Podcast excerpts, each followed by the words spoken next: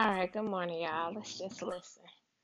Today, I want to talk about love and the things that we do because we're in love, are the things that we do to try to fight it.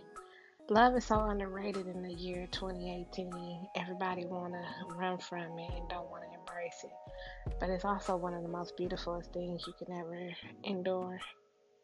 Love is never ending, and love always finds a way it's funny because people say they love you, then they just stop and they disappear, and you're like, oh, what happened to so? They love me, whether it's a friend or a lover. And I truly believe that love is never ending. I feel like if you truly love something or somebody, you always love that something or somebody. I mean, it could be five years, ten years. You can go down seeing, touching, or talking, but the moment that you see that person, you're gonna immediately feel the same way because it's love. And love makes you do crazy things, dumb things, amazing things, questionable things.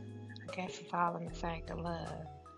But the hardest thing is, love don't love nobody. Love is an action word, and it's all about the action that you put towards or using the love that you have for people in a proper way.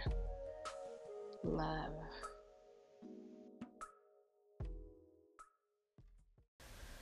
But in all the good feelings and everything that love has to offer, we got to first remember that love starts with self.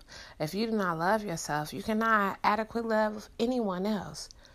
Also, you also need to know that people are just assets and liabilities. Some people are going to be for the well being and betterment of you, and some people are going to take you down and try to destroy you. But if you have that self love, that self admiration, that self respect, it's going to be a lot harder for someone to do those type of things.